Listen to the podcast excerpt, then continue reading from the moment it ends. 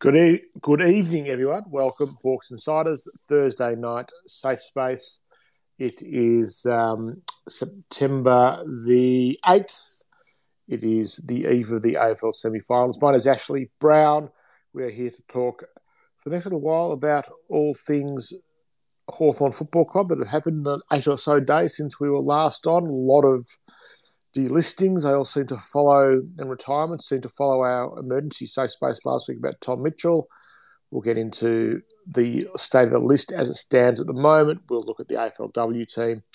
Interesting piece today that uh, Andrew Weiss, who will join us shortly in one second fact, dropped about how the Hawks are faring off the field. So a little bit to get through and a bit of movement in the admin there at the club as well. So we've got uh, enough to tide us over for the next little while.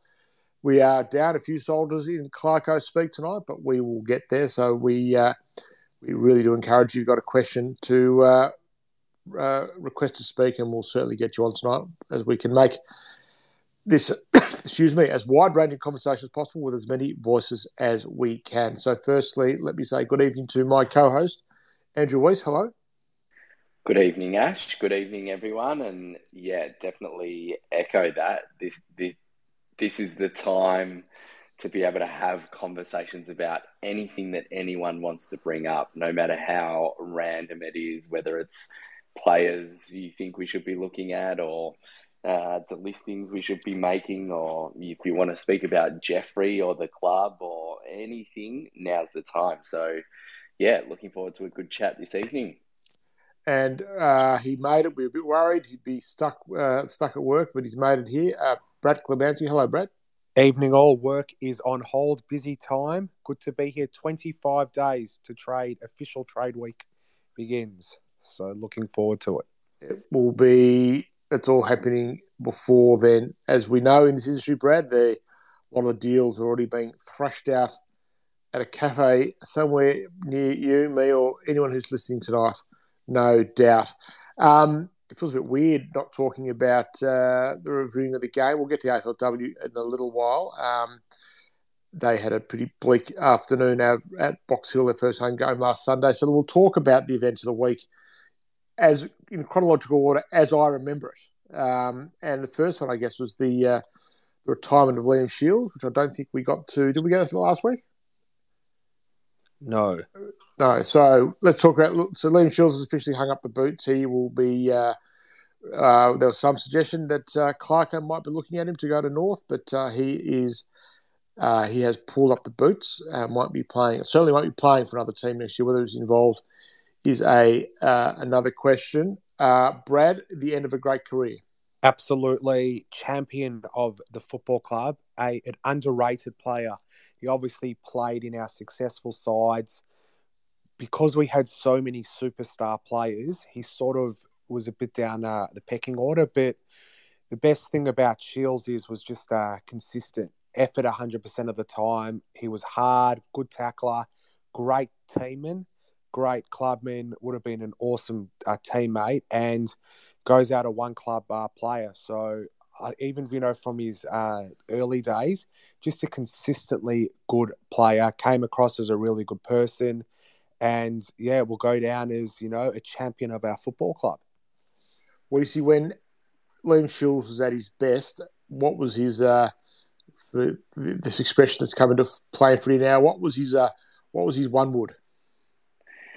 Oh, I think he was just such an unassuming footballer, and and you know we we've spent we've spent every week reviewing players through you know the last couple of seasons and there are so many players we talk about uh, the first that comes to mind is a blake hardwick that outside of the footy club are not necessarily rated, but we talk about how good. No, he's a C. Every he's single... a C grader according to according to Bucky. Um, yeah, which is unbelievable. That's that's another point we can discuss for the for the remaining uh, fifty five minutes.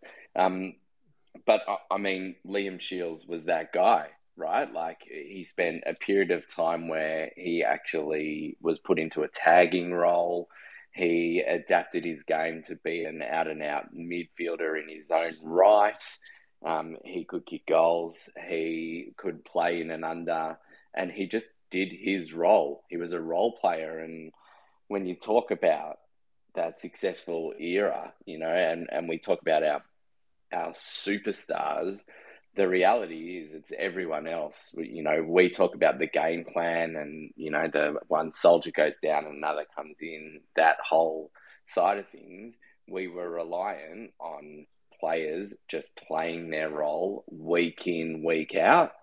That was Liam Shiels. And um, interestingly, I mean, oh, those those following Clarko to North rumours, um, obviously, uh, were were a good another little reminder to take what you read in the papers as uh, with a grain of salt. But I actually got to see him live. I was at the Box Hill game um, the final up at up in the Gold Coast, and um, which was obviously his last game connected to the club. And he actually came off with the blood rule. He had bandages up his nose. He had blood flowing everywhere, and didn't actually do much in terms of his footy on the night. But um, that probably sort of you know summed him up as a, as a footballer. He was just a warrior for us.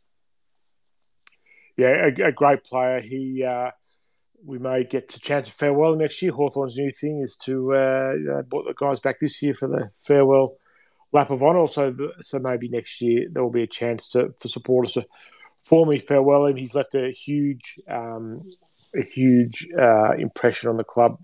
They say the best bloke, the best clubman, sort of over the past 10, 15 years. So uh, well played, pup. Puts the number, uh, the famous number twenty six jumper now up for grabs, and uh, some stage later on we'll speculate as to who at the club might be the one uh, that inherits that famous jumper. Um, around the same time, the Hawks also came out with the, uh, listed four, then they listed another one after that, but we said we'll try and do this in some sort of chronological order. So the four players who were delisted were um, Connor Downie, um, uh, Jackson Callow, Dan Howe, and Tom Cheap uh, Dirty Goal Phillips. Let's go through them one by one quickly. We'll start uh, in uh, we'll go in the alphabetical order of Callow. Any major surprises there, either of you? No surprise for me. Uh, I know he played a few games early on this year. I said at uh, the time, you could just tell, unfortunately, he was a step below uh, the level. Uh, we took a punt on him. You know, we got him in the mid-season draft, local Tassie boy. I think he played really. I think he came through the SANFL. Um, yeah, no surprise at all. I know we're quite slim with key position forwards, but unfortunately for Callow, I just don't think he was ever going to make it as an AFL footballer.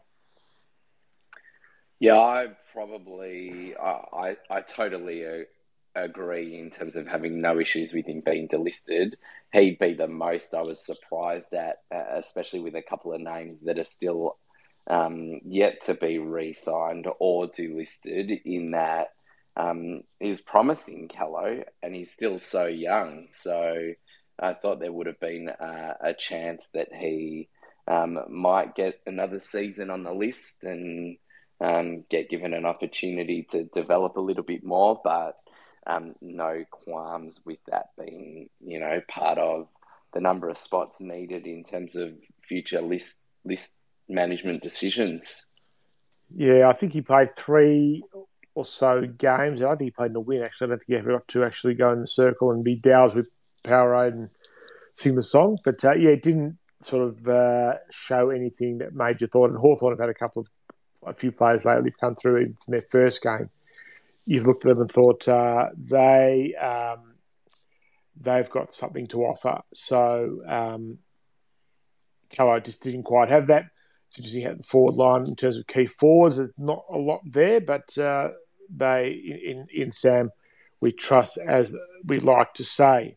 Um, next one is Connor Downie. I um, but sort of surprised me. I mean, he never had a look at it this year with his um, with his series of hamstring injuries, and we all thought that he'd be a uh, high in the pecking order for um, the new head of fitness, Peter Burge. uh, when he arrives at the club. But uh, no, they've just spent pretty quickly decided he uh, he's not going to play. We you, we see you and I were at the practice game against the Bulldogs last year where he just looked pretty good, albeit a bit one sided, but he sort of was cruising around and thought, oh, he's, this guy uh, shown something. But uh, no, he is uh, not going to move the club next year. Wonder whether he uh, sort of player strikes me probably might get a chance somewhere else, or maybe they might think about re putting the rookie list or something later on. I was surprised. I thought he would get one more year, one more crack at it to uh, get his fitness going, see what he has to offer. But uh, sounds like uh, when it comes to three of us, I'm in the minority. Brad. Uh, yeah, I was slightly surprised. He was only on our list for two years. Unfortunately, he only played two games, and one of those was as the sub round one against, I think it was the Bombers, uh, you know, in his draft year. It was quite a high draft pick, so I thought he would probably get one more year, but was disappointing. We saw him play a lot for Box Hill in between his injuries and really uh, struggled. He, you know, struggled to get more than 15 uh, possessions per game. I know you mentioned that Bulldogs practice game, which was probably the best game he actually played, and he earned, you know, his debut game last year, even though Clarko decided to make him the sub, which was very disappointing. And he plays a position where we lack uh, depth. Karl at Amon's obviously going to come into our club, but at the moment now, other than Harry Morrison, maybe we don't really have an we don't really have um, another winger. So that was the positions. Phil Phillips is the other one, which we'll touch on, who plays in the same uh, position. So there's obviously a plan to push one of uh, you'd think Day, uh, maybe Lockie Bramble if you you know can get his fitness back up, or maybe a CJ on the wing uh, next year. And not to forget Karl Amon coming into the club uh, yeah. as as a winger. Ash, I think uh, just to touch on or just to add to the points you guys have both raised, I think one of the other disappointments from a Downie point of view is um, he came through the Next Gen Academy. Um, and, you know, there was a lot of the discussion, which was very exciting about wanting to represent the Chinese community and um, being a role model for the Chinese community with you know the par- his parents' heritage or his I think his mum's Chinese, um, and then also uh, if I remember correctly, you you guys will correct me, but I think there were the rumours that Essendon were into him um, draft night, but didn't didn't come after him, and so he slipped a lot further than he was expected to be um, put up, and obviously we were able to match the bid um, and take him, and felt like we had really won out of it. So, I mean, all of those things also combined make it disappointing. But again, you know, it's the nature of the industry, isn't it? And when you've got to make X number of spots available to keep it ticking over, uh, it's it's hard to begrudge someone who, as Brad mentioned, has actually only played the one the one actual game. Well, we uh, we wish him very well going forward. As I said, wouldn't be entirely surprised to see him bomb into the system somewhere. Now, Hawthorn have delisted Daniel Howe uh, with that risky number, Brad, of 96 games. yeah. and I think there's, which I'm sure we'll touch on, uh, uh, Benny Allen's boy, 98 games for Hawthorn and he's going to be an absolute flyer for next year's draft. Well, there's so, a story. We'll digress for a minute. Uh, we will. We regret uh, the Noah Anderson story, well known. Alan Joyce basically thought he was soft as butter at the end of '92 and traded him to St Kilda for, infamously for Tim Allen, who played all of about eight games for Hawthorn. So that was a that's the reason Dean Anderson didn't get his last season as a dual premiership player at the Hawks. He was treated very, very harshly by Alan Joyce. Um, so we can be shitty with Alan Joyce what he's done for Qantas and Hawthorn supporters can be, well, he was a dual premiership coach, so you can't be too shitty, but be disappointed with Alan Joyce, the Hawthorn coach, for uh, ditching Dean Anderson one year too early. Um, but uh, yeah, so Dan, Dan Howe, 96 games. Uh, how would you sum his career? Uh, I'd say good clubman. Um, he seemed to be really liked by the players. Clarko seemed to really like him similar mold to a few of our other fringe players who is too good for the VFL but not quite good enough for the AFL. Uh, you know, he obviously nearly played hundred games, but he's been on been on our list for a while. I think he's the type of player who'll probably get another chance with another club. I wouldn't be surprised if Clarko takes him to North. Uh, solid clubman, but yeah, he's not the type of player who you'd think will be playing as a finals footballer for us when we're back playing finals in, you know, hopefully two, if not three years' time. St. Lauren Sam, good evening. Got a question for us.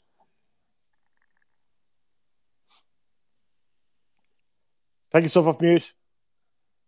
Switch Thank, on your mic. thank you, thank you, perfect, mate. Um, good evening, everyone. Good evening, Ash. Good evening, um, everyone. Hope you're all doing well. Brad, you actually answered one of the questions about um, about Connor Downie that I was going to ask earlier, but I have another question for all of you, which is um, kind of about. Well, I, I see that we have been potentially linked to s- players such as uh, Ollie Henry from Collingwood, um, Tanner Bruhn from GWS. Have I know it's pretty similar to how I asked the questions earlier last week about say Gunston, Bruce, and, and uh, Wingard saying to the Hawks, but um, where do you kind of like see us bidding and competing, you know, with the likes of say Geelong for Bruhn and um, and and so on? Like, do you think that we are a realistic target for one, two, or several of these targets? Because they would be really, I think, really talented, great fits for the club, especially um, Ollie and so on. Yeah, Thanks it's a good, it's a good for the question. Go ahead, Brad. You Yeah, I was going to say both are really good chances of coming to Hawthorn.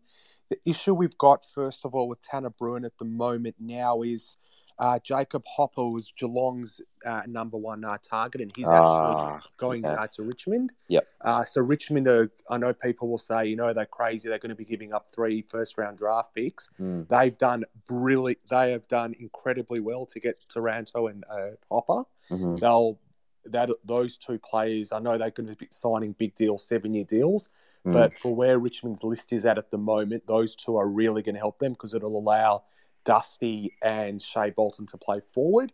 mm, But the issue we've got now is Geelong are going to go in for Tanner Bruhn now because Hopper was their number one target. Oh, Uh, okay. And they need midfield depth. I still think he's a good chance of coming to us. I mm, believe we are his favoured club. It'll be interesting to see what Geelong go back to him with now in terms of length of contract and uh, dollars. Ollie Henry, I believe, has shown an interest in us and is the perfect player for us, uh, especially as you mentioned, to replace Jack Gunston in a couple of years' time.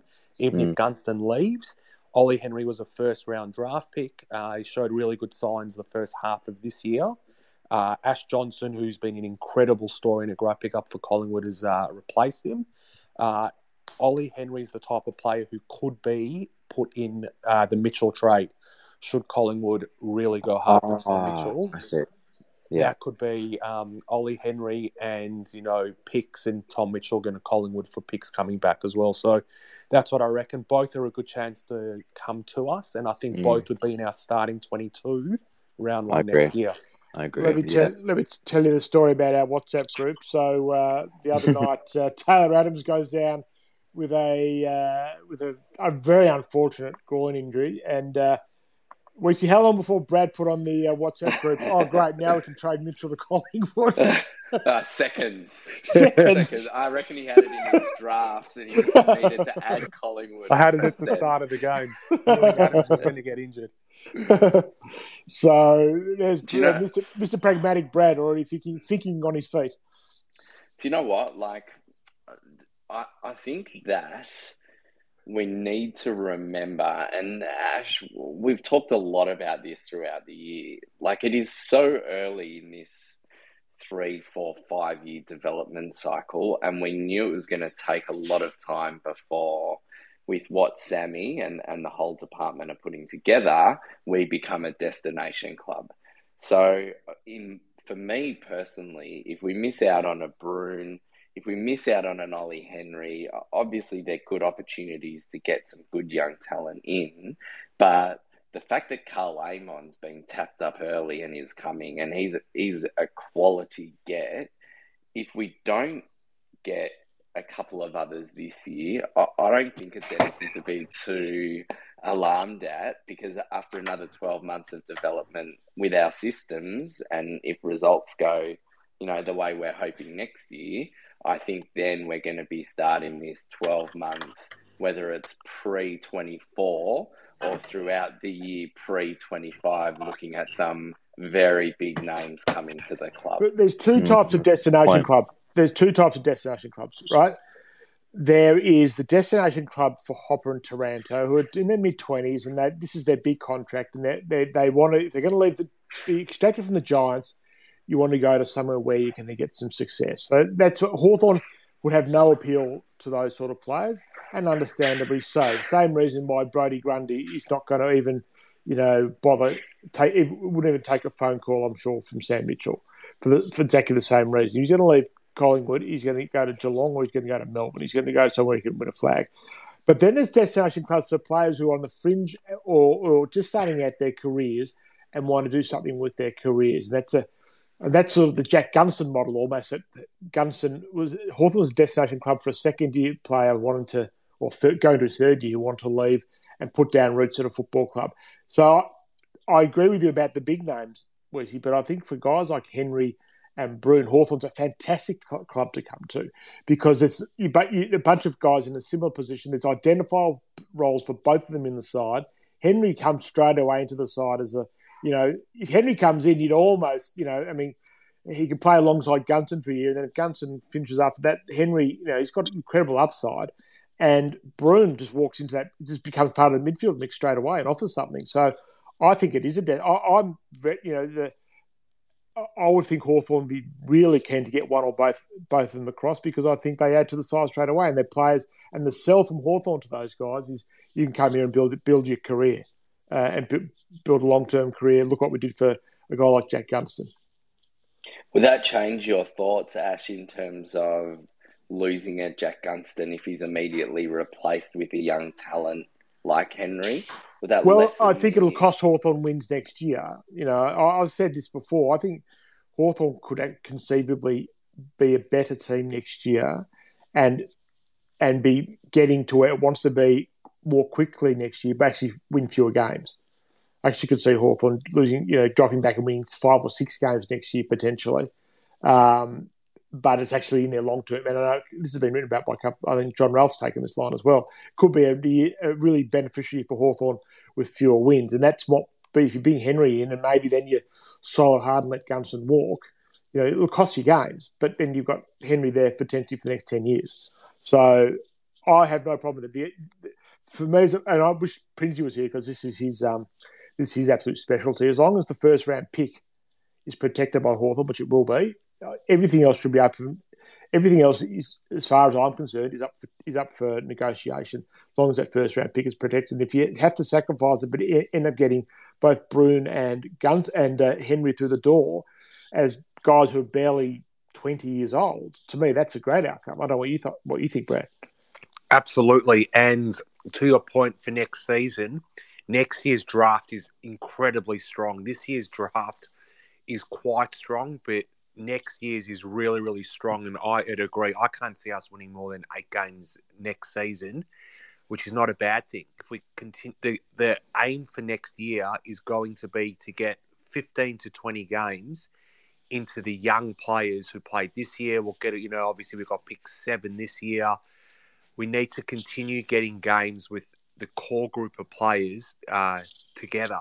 And unfortunately, we don't have that top end talent and enough en- enough depth to win, you know, like double figure games. So it's not going to be a bad thing, as uh, you said, Ash.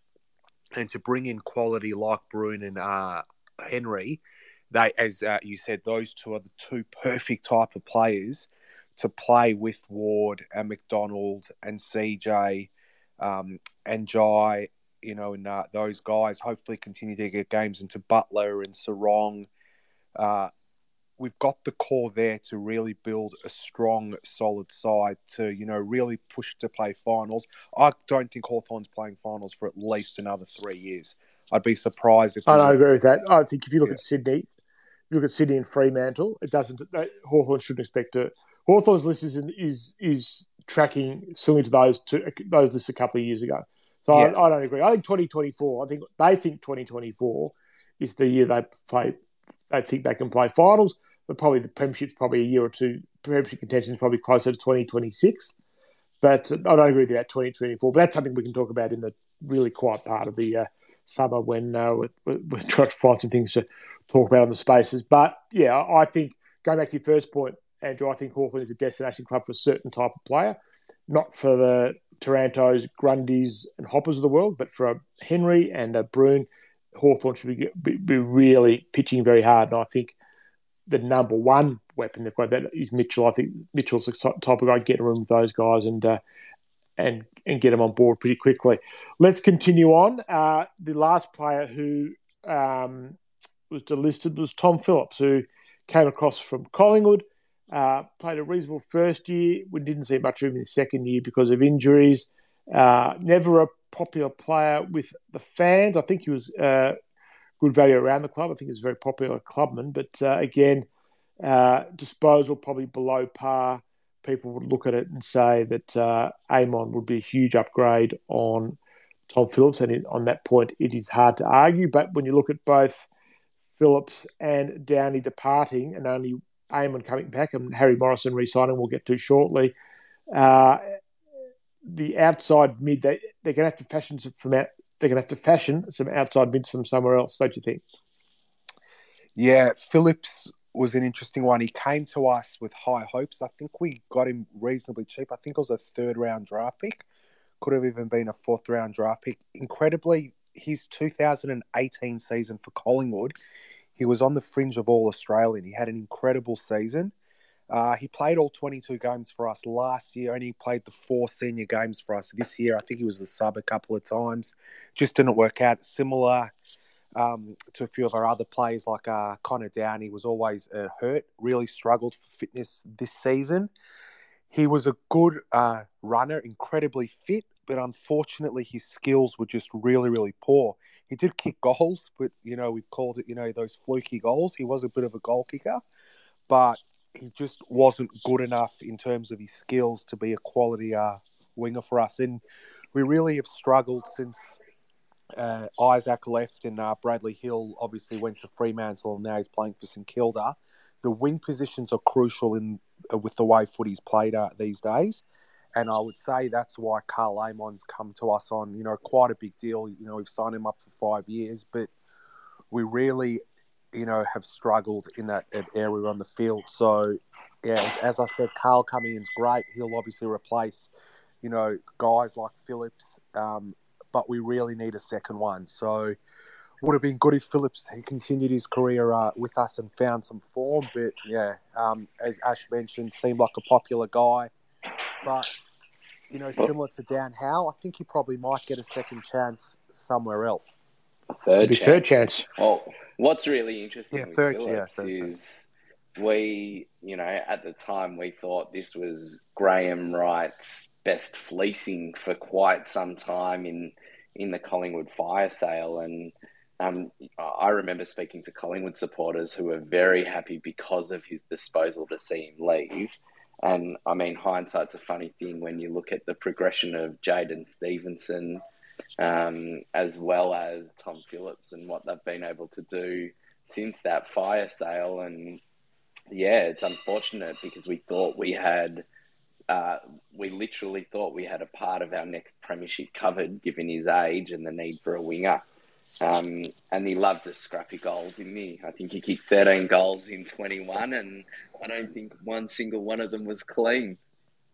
They're all mung fluke snaps from the pocket. So, yeah, we again we uh, we when you uh, if you race Hawthorn, Hawthorn brace you. He was a popular clubman for a couple of years, uh, and let's hope we see him at another club next season. So, by our reckoning, and there are this is who is unclear their future for next season. Uh, Saunders, Morris, Seamus Mitchell, Emerson Jeka, Jack Gunston, and Kent Brockman. Now, let's know what we know about each of them. Brockman, we, uh, homesick at the start of the year, did his shoulder. The year was a complete write off. Can play, he's got talent there, but it, heading to his third year, uh, needs to uh, needs to find something. Um, West Coast very keen on him in his draft year. They could be looking to to get him back. Gunston, well, it's basic decisions here. Sam Mitchell said that he can, um, you know, he'll play football next year. Where he plays is up to him. So it sounds like Hawthorn uh, are very keen for him to play. Uh, put an offer to him. He's got to decide whether he wants to do that or go somewhere else. I think uh, once Brisbane loses, is out of the finals, be that uh, tomorrow night or whenever that may be, it may become a little bit clearer because I think Brisbane is a team that is certainly going to have a crack at him. Um, the anecdotal evidence is that uh, Emerson Jeka, his old man, has been telling people that he's going to play at Hawthorn next year. Apparently, Essendon have been trying to get him. The Jekas were big Essendon supporters. I do, do come from that part of the world. Um, but Jeka, I can't imagine will, given the way he finished the season as an emerging key uh, key defender, I can't imagine Jeka going anywhere. So I would imagine there'll be an announcement on that before too long. Um, Seamus Mitchell is the interesting one. We have been dying to see him play in Hawthorn colours because when he was drafted, he was giving Hawthorn the, the write up for Mitchell was exactly what the team needed. Um, some run and carry and a bit of a bit of spark. Uh, cruel by injuries pretty much this year. Underwhelming at Box Hill when he did play. Future is unclear at the moment. He might be the player, but one of those players has to wait till the after the trade period before establishing what will happen to him going forward. Josh Morris, again, there's suggestions that he's been told. Uh, I think Prinsey might have been told that he's uh, might have heard secondhand that he is contracted for next year, but uh, no formal announcement from the club at this stage. And last one is Jack Saunders, who I think we see on the basis that who they've got rid of, you would think Jack Saunders is going to he's going to be safe for next year. He's going to get at least one more year because he's probably the third wingman on the list. Yeah, I mean, it's really hard. I mean, we saw enough of him in the first quarter and a half of the last game of the season where we were all pretty excited, and then he went missing and didn't didn't see anything from him from for the rest of the game. But I feel like of all of the names you've just mentioned, clearly Jack is the standout given the key position factor and the way he ended the season. His project, the the the project to turn him into a defender through Box Hill for the second half of the year. He's clearly the standout cert. Um, Josh Morris looked really good when he did get game time. So um, the reality is, the rest of the names that you mentioned, you, you get the feeling like the last couple of years we will potentially hold off to scope out who else is around from a the listed free agent point of view, who else can come in as a supplemental player, um, how many picks we want to take to the draft, and there'll be a whole lot of juggling that goes on around them. So it'll be interesting to watch. All right, so that's um, where the list stands uh, at the, the moment. Only other Ash, um, I feel like you should uh, we should be talking a little bit about Kyle Hartigan as well. Yes, Hardigan has reti- uh, been delisted. Um, the Kyle Hartigan experience is a hard one to. It's a hard one to, to put my finger on. Again, uh, a good player, a good clubman. Probably we knew when we are getting him as a listed free agent or unrestricted, whatever he was, um, that we were going to get major quality out of him. Um, I think of the Carlton game last year, he clobbered someone and got suspended and think I badly missed him for weeks he didn't play. He was, he was supposedly going to be maybe the James Frawley replacement. It didn't quite uh, pan out. Brad, give us a few words of farewell for uh, Kyle Hartigan. I thought actually last year he was quite serviceable. He, with you know um, DGB being quite raw, Frost you know not being able to really play key position. I thought Hartigan actually performed quite well when he had to play on guys like uh, Tommy Hawkins and your Taylor Walkers and those guys. Uh, unfortunately, he did have a few brain fades, uh, but he was worth a try. You know, he obviously came on the cheap. We gave him, a, you know, he ha- ended up having. There were mixed uh, reports. I think some people thought he got a three-year deal, but I'm pretty sure it was only a two-year deal. Maybe there would have been a third with the trigger, which he didn't hit. But I thought he was serviceable this year. It was definitely the right decision not to play him. I know he played a few games, and incredibly, Sam Mitchell made him the sub a couple of times, which I've got no idea why. But yeah, seemed like a good uh, clubman, really popular when playing for Box Hill. But watching his last few games for Box Hill, uh, I think his time was definitely up. And quite surprised to hear that St Kilda have rumoured to offer him a two-year deal, similar to the James Frawley story. So, be interesting to see if he goes to the Saints and if he actually gets out on the park. I don't know what they're doing down St Kilda, but uh, that is one for the people, our friends at Saints Insiders, to worry about. Um, that is the um, more or less um, more, more or less sums up the player movements for the time being. A bit of uh, movement off the field that I think we should discuss.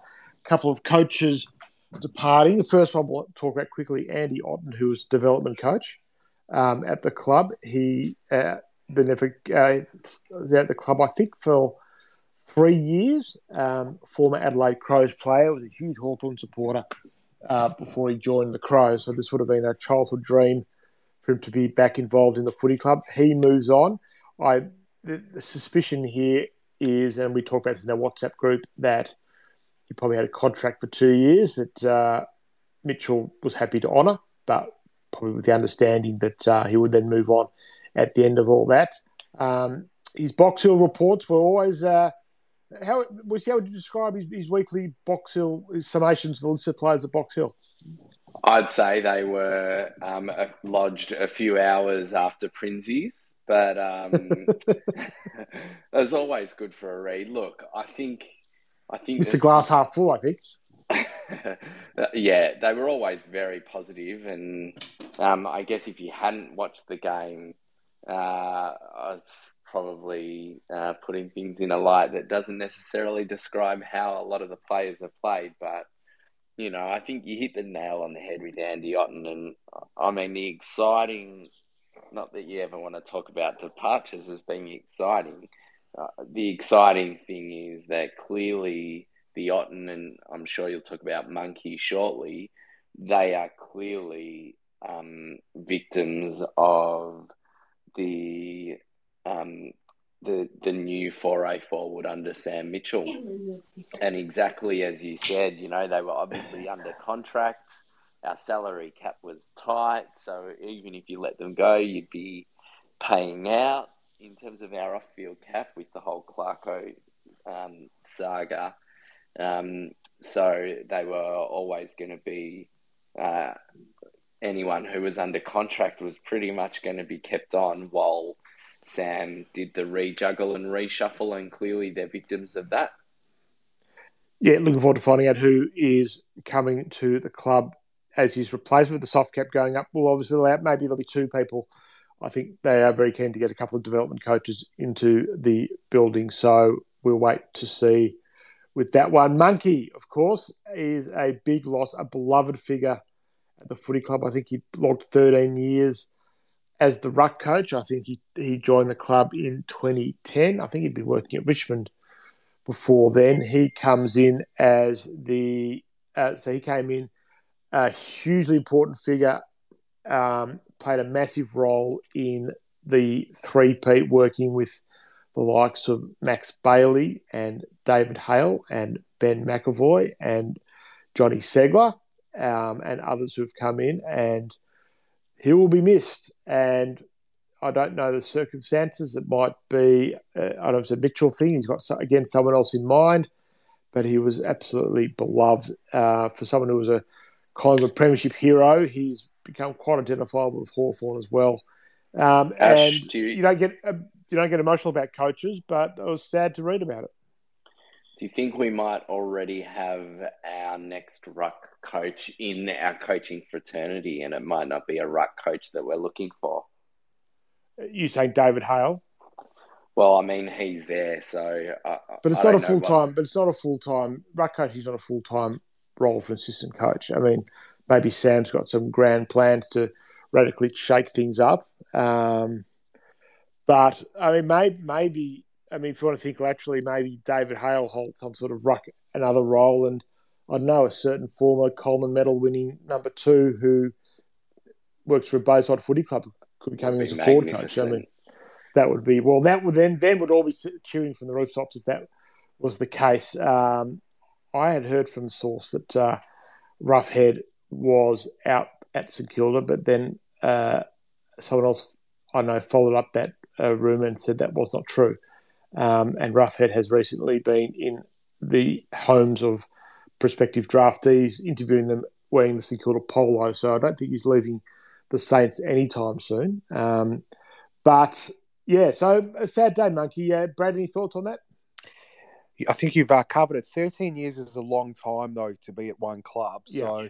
Could just be time for a change. You know, he's obviously, as you said, really popular figure. You'd see him in the game, sitting on the bench, always at training, you know, taking part of skills plays, having a bit of a laugh uh, with him. But it might just be our time. Sam's obviously, you know, having a bit of a restructure of the club at the moment. And time for change as we head into the next phase of hopefully our next uh, successful uh, run. It's just yeah, time. He's obviously, as you said, was there for you know the last you know our uh, three flags, you know, for the three peat, and I'm sure he'll get another job somewhere else in uh, footy. But it'll be good to see who replaces him. Some it's a critical. Faces. It's a critical appointment because you've got uh, Ned Reeves coming into you know, as predicted by me, a top five ruckman in three years' time, and uh, and Ramsden, who we're all a bit excited about as well. So uh, they've got to get the choice right. But again, I reasonable faith that uh, there is a, a pretty a pretty sound solution at hand. Patrick, good evening. You got a question for us? Hi, just wondering a few off-field things. Do we know any news about Dingley and Tasmania? Uh, good questions, Patrick. Dingley, um, well, feels like we haven't heard a lot about Dingley in a while for something so important well, I keep telling us how what a great, uh, great uh, development's going to be for footy club. But I think they, I, I read somewhere that they've uh, the tenders have been um, finalised and the building's going to start. Look, I think it's going to be done in stages, Patrick. I think the first stage will be to make it ready as possible for the AFLW team to move in and play games there, and then the footy department will move in, and then all the facilities for the rest of the administration and the the museum and the the fan uh, community facilities will come in after that. But it's going to be a gradual process over a few years. Tasmania, we wait to find out what happens. to The AFL decision, uh, the AFL, uh, the, the, the 19th team, the commission will hand its uh, final report in pretty soon. They've got a bit more money to play with now, obviously, with the TV, new TV rights deal. Um, and then the Tasmanian uh, government will respond to that. Um, I think the best outcome for Hawthorn will be that the Tasmanian team goes ahead, and in the meantime, they get bridging deals done with the government on an annual year annual deal with Tassie until such time as the Tassie team comes in. That might be the way to go. If, if there's no Tassie team uh, coming in, then there is a possibility that the uh, Tasmanian government spits the dummy, says, uh, thank you, but polite FU to Hawthorn and North Melbourne, and Tassie finishes pretty quickly. But as we said in this space, there'd be uh, a fair, be a lot of the businesses and tourism enterprises in northern Tasmania would be disappointed if Hawthorn didn't come to town. So, but we wait to see. Uh, good question, and certainly let's hope somebody asks those questions of the club before too long. Patrick, thanks for being with us tonight. Um, the other thing, uh, from an admin point of view, is that Cam Matthews is the uh, probably number two in the football department in terms of the footy administration. He was sort of the footy operations guy. Looks like uh, Weesey, he's been headhunted to North Melbourne to go work with uh, work with Clarko.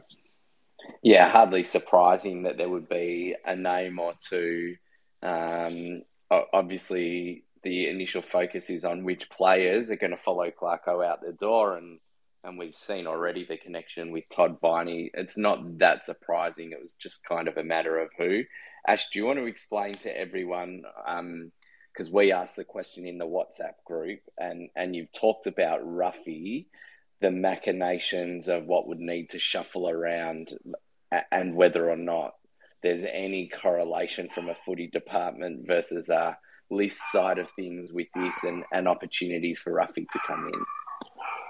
Well, I think Ruffy's interest is twofold. His interest and, and his work at St Kilda has been around list management and and bench coach, and I think uh, Max King's personal trainer. So, and given the way Max King finished the year from a goal kicking perspective, Ruffy's work there is no major recommendation. Um, Ruffy and Mitchell are close. They were reportedly had met a couple of times this year. Uh, they're close, but in a different way. They, they're sort of guys that wouldn't um, they, they would uh, they wouldn't they compliment each other, but without necessarily there'd be the yin and the yang about them. Um, but Ruffy's been St for three years now. Probably needs to work out at some stage what he wants to do. Does he want to go down the coaching path or more the list management part? Certainly, if it's list management, Hawthorn will be pretty well covered now with um, Mark Finnegan coming in as the recruiting manager underneath list manager um, Mark McKenzie. So, just not sure what's with, with with Ruffy at the moment. I don't see the obvious admin vacancy for him. I'm not sure his role at St Kilda is one of a footy ops sort of role because um, he was the day to day. The footy ops role is you know the day to day. What flight do we take him to Tasmania? You know what time do we want to get everyone out in the track? Do we need to get extra staffers in to do this, that, and the other? Where's the rehab going to be after the night game? Are we going to Mission Pool to do a recovery? That sort of and, thing. And I'm not and, sure that's Ruffy's go.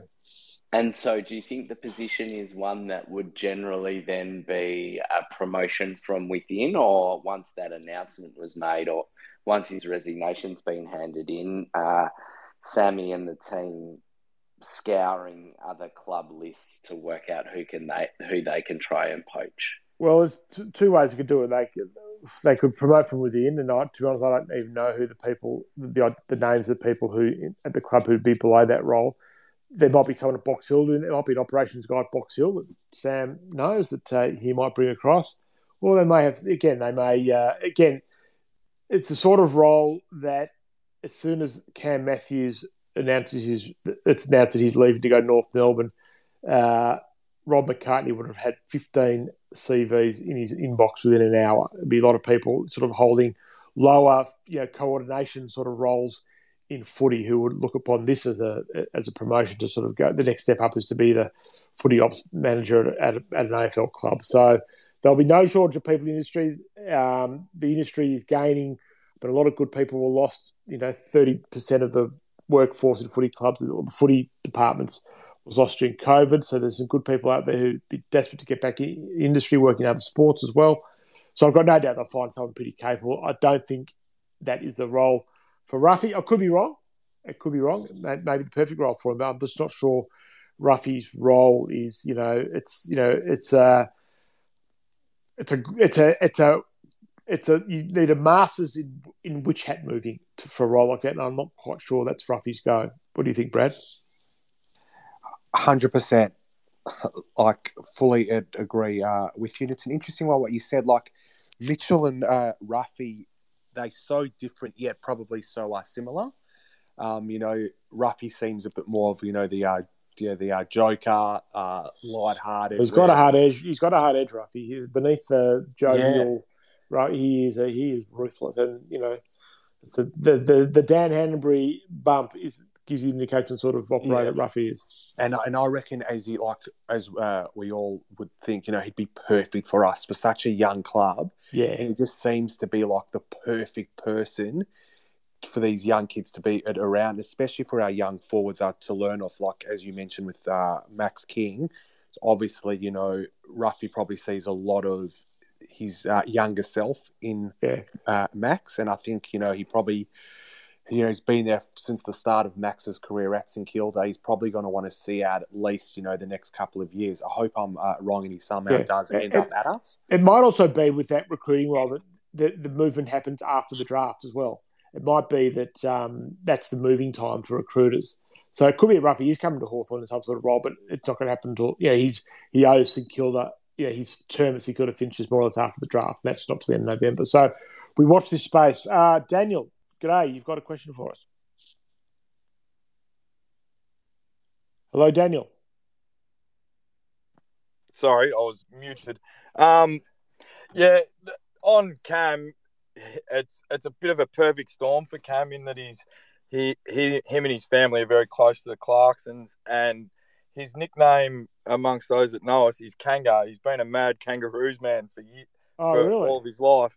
Um, but his loss is is a twofold one. So it's the admin side, and what a lot of people, because he's very unknown within the broad industry, is his footy knowledge is nearly second to none. So it'll be interesting the way they structure his replacement, whether they get a football football person in to help with the bench, or they just reallocate that bench role to an assistant coach like a Roughead, where that's where I could see him coming in and and learning more of the admin side and have someone specifically for the admin side of it in the short term. It's a really good point. Um, and thanks for jumping on board. I mean, they actually are down. Yeah, I think Cam did have a bench role, so they've actually lost two of their major bench people uh, for for next year. Sam was coaching on the bench for a while, but even then, you still need a really strong uh, bench person down there. They've lost both Monkhorst, who was a bench coach, and Cam Matthews. So that's going to be a shuffle. So that's really yeah. So maybe that is the maybe that's Ruffy's role. He comes in as the bench coach and uh, and picks up maybe learns the ropes in the, in the admin role. I hadn't really thought of that, but that's a, a really valid point. And I said, I, well, also, I think everyone speaks with their heart a bit, hoping that uh, Ruffy does come back to Hawthorn at some stage. And and the insider came out, I had no no idea that he's actually a big North, that he's a big North man. So to go with Clarko to to fix up North is probably his dream job. So uh, the club wouldn't stand his way, but I suspect they probably uh, had their suspicions. I think from the minute Clarko took the job at North, they probably identified uh, Cam as someone who'd probably be leaving. Uh, thanks, Daniel. Anything else you want to chat about? No, I'm just I'm just curious how you. I'm listening to you talking about the delistings and who's coming and who's going.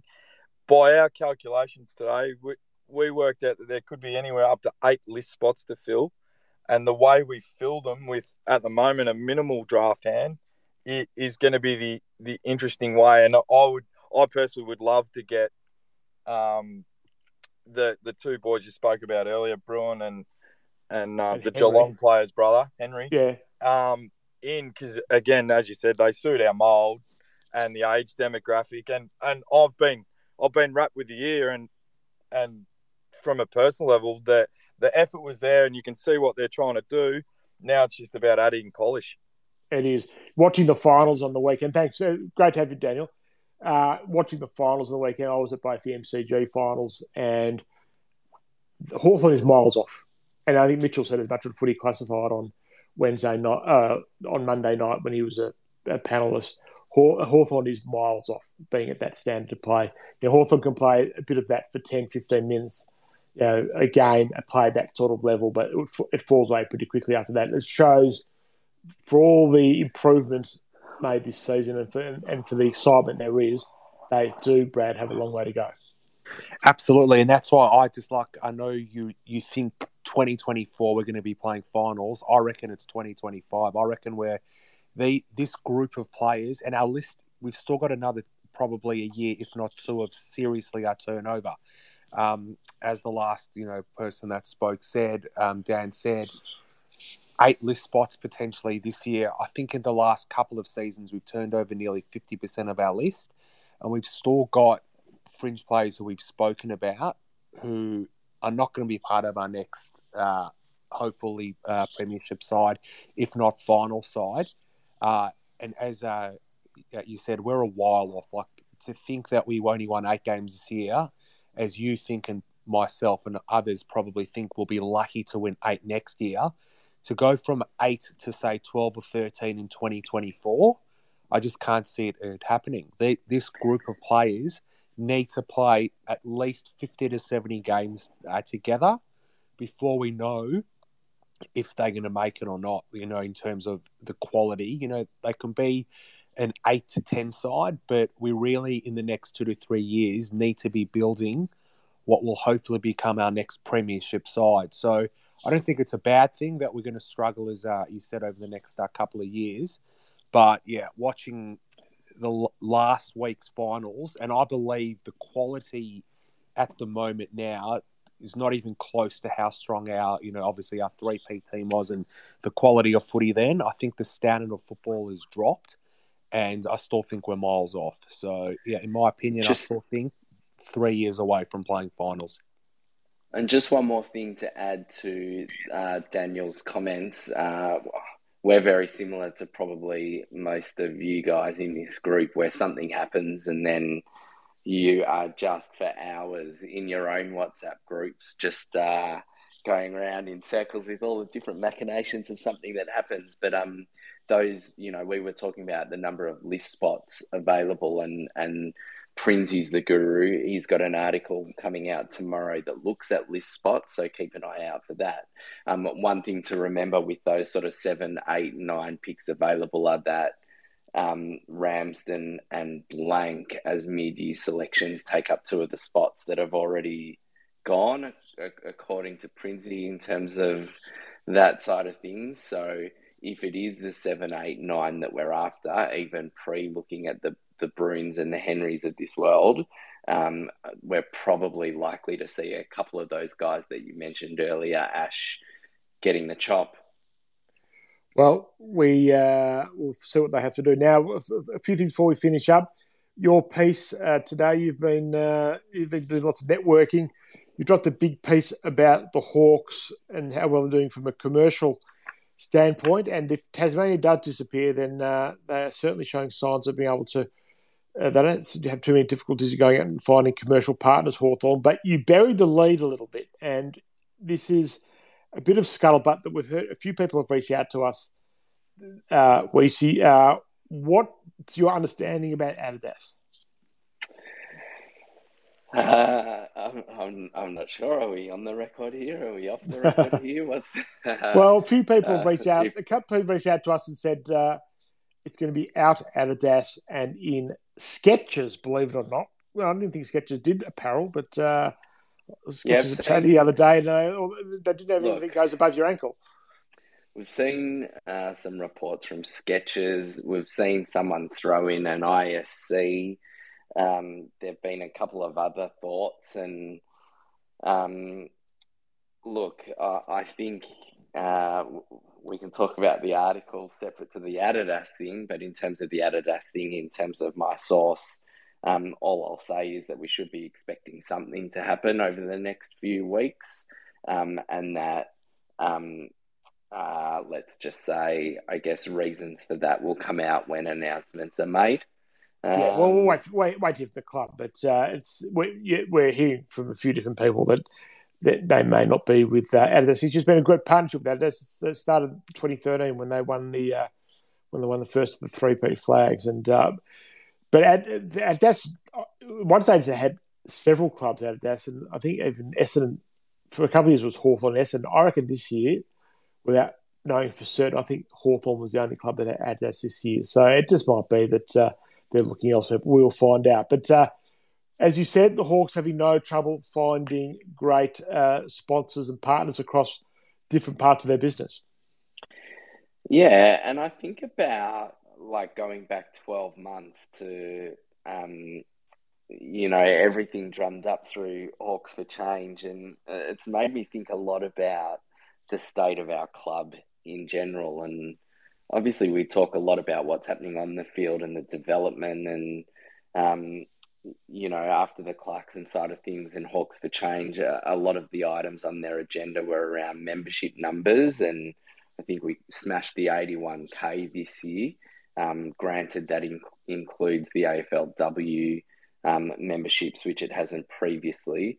We look at what's happening at Dingley. We look at the fact that we've gotten out of pokies, and then I started thinking about we were drip thread drip fed these announcements throughout the year about new commercial partners, and I'd mention them on a space here or there, and some of them were random, like Velo as the lighting and LED signage partner, or Nature Valley from a snack bar point of view.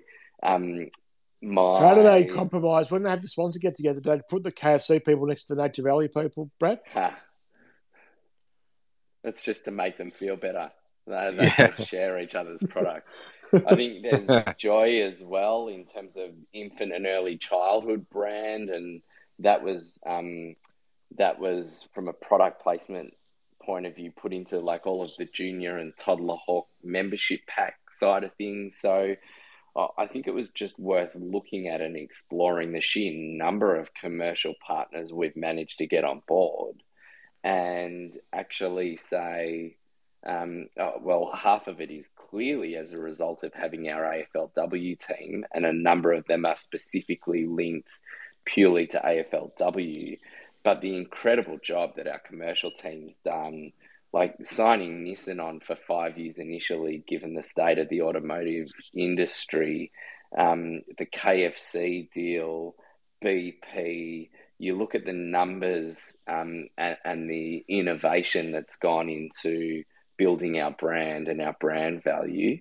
Um, and yeah, I think it was just worth highlighting and applauding our commercial department and what an incredible job they've done. And, you know, we're all focusing week to week on the on field stuff. I feel like it's good to sit back, have a look, and go off the field and behind the scenes. You know, we've just got, um, we're, we're an, a, a mighty force off the field, which is They've come- which is amazing. They've come a long way from Sophia's Pizza on the shorts, that's for sure. uh, the Hawks. AFLW, um, reality started to set in for the Hawkettes. Um, 9963 St Kilda defeated Hawthorn 1 4 10 at Box Hill City Oval last Sunday. A utterly depressing afternoon that within the first few minutes of the game, Tamara Luke went down clutching her knee. That is now an ACL. She will be out for the season. Um, and then uh, Lou Stevenson, an ankle injury uh, that may or may not have her back at all for the rest of the season. So the Hawks were dealt a reality check. Another excellent report from Naomi Levine on Hawks Insiders, summing up the afternoon. It was a great afternoon, sort of in terms of the first home game, a healthy crowd, lots of brown and gold. The TV commentators remarking it was a very, very one sided pro Hawthorn crowd. So great to see the Hawthorn supporters getting behind the team. But I think the reality is now that it's going to be a bit of a uh, struggle for them to get through the season. Hopefully, there will be a win there somewhere. They play Richmond at the Punt Road Oval on Sunday. 410, I believe, is the game, uh, or the Swinburne Centre, as it's now called. Can I just say that, um, I mean, half of it's because Daz isn't here, but it has been brilliant having our number one Levine ticket holder, uh, the Levine that everyone's been begging for For, since that's right. early days, um, writing the reports. Um, and I know Naomi's uh, in the space tonight, so thank Too shy well to come done. on. No, They're, they're brilliant. The reports have been brilliant. They've been brilliant. So we thank her, and she, hopefully she'll be writing semi regularly for us on AFLW. And I think cuz she knows about the men's side just quite as well for the rest of the season. Two day debutantes for the Hawks on Sunday. Bridie Hipwell comes in, as does Isabel Porter. Um, Hipwell was a number 10 pick at the national draft, 174 centimetres. She's in year 12 at Firbank Grammar, which is just around the corner from where a couple of the insiders live.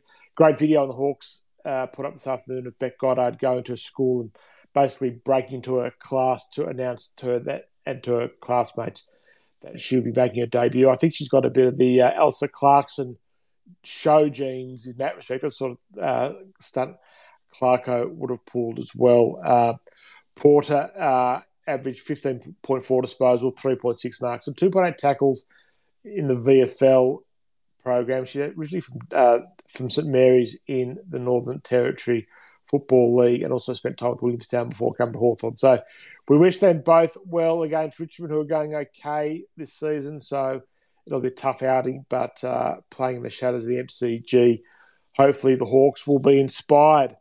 I think that is all for the spaces. Uh, what I missed. Any last things you want to discuss, boys, before we finish up? No, I think keep Yeah. an eye out. If, if you haven't had the chance to check out the um, article on the, the commercial side of things, uh, you should. It's so well written. Uh, Yeah. Well, sub, No. well sub edited anyway. Um, um, no, it was very tomorrow, good piece. And Prinzy's back really tomorrow piece. with a good list analysis piece. And we've got a couple of things lined up. Um, we'll probably do this again. There's enough news around the Hawks. We'll do this again. Uh, probably do this again next week. I would imagine. We'll jump into the emergency space if any major, major news happens. Um, otherwise, we'll do that. And uh, our plan, and we've got to work through a couple of logistic things because a couple of nights a few of us are unavailable. But uh, we're going to try and do nightly spaces during the trade period. They were so successful, so popular last year. Try and bring on a couple of guests as well to help explain it all. Certainly, Cal Twomey is very happy to come on in the next few weeks and have a chat. So we'll get him on for sure um, as a friend of the Hawks Insiders. So that has been it for this uh, for this uh, Spaces. Thanks to everyone for your support of Hawks Insiders. It is fifty dollars for the year, five dollars a month for the best Hawthorn content there is going around. Uh, we'll keep bringing you the best of what we've got over the next little while. Uh, quick tips before we go, Brad and Weezy, uh, for the next couple of days. Tips for what? Football, mate. They're still playing. I'm going to go with Melbourne by 21 points, and I'm going to go with Collingwood by 13 points for the games this weekend. Boise? Uh, I think uh, the Demons will win comfortably, maybe seven or eight goals. Uh, and I actually think Freo can upset Collingwood. I've got a sneaky feeling about Freo, so I'm going to tip an outsider there. Freo could, yeah, Collingwood might be the straight sets, straight sets exit that many predicted for them. And let's hope they do leave because then they'll start making their play moves next week, and we may be a bit wiser as to what's happening with uh, the player we want to get from them. So thanks everyone for joining us. Hopefully, talk to you next week on Hawks Insiders enjoy the footy weekend. Go the Hawks against the Tigers. We'll talk to you next week. Thanks and good night.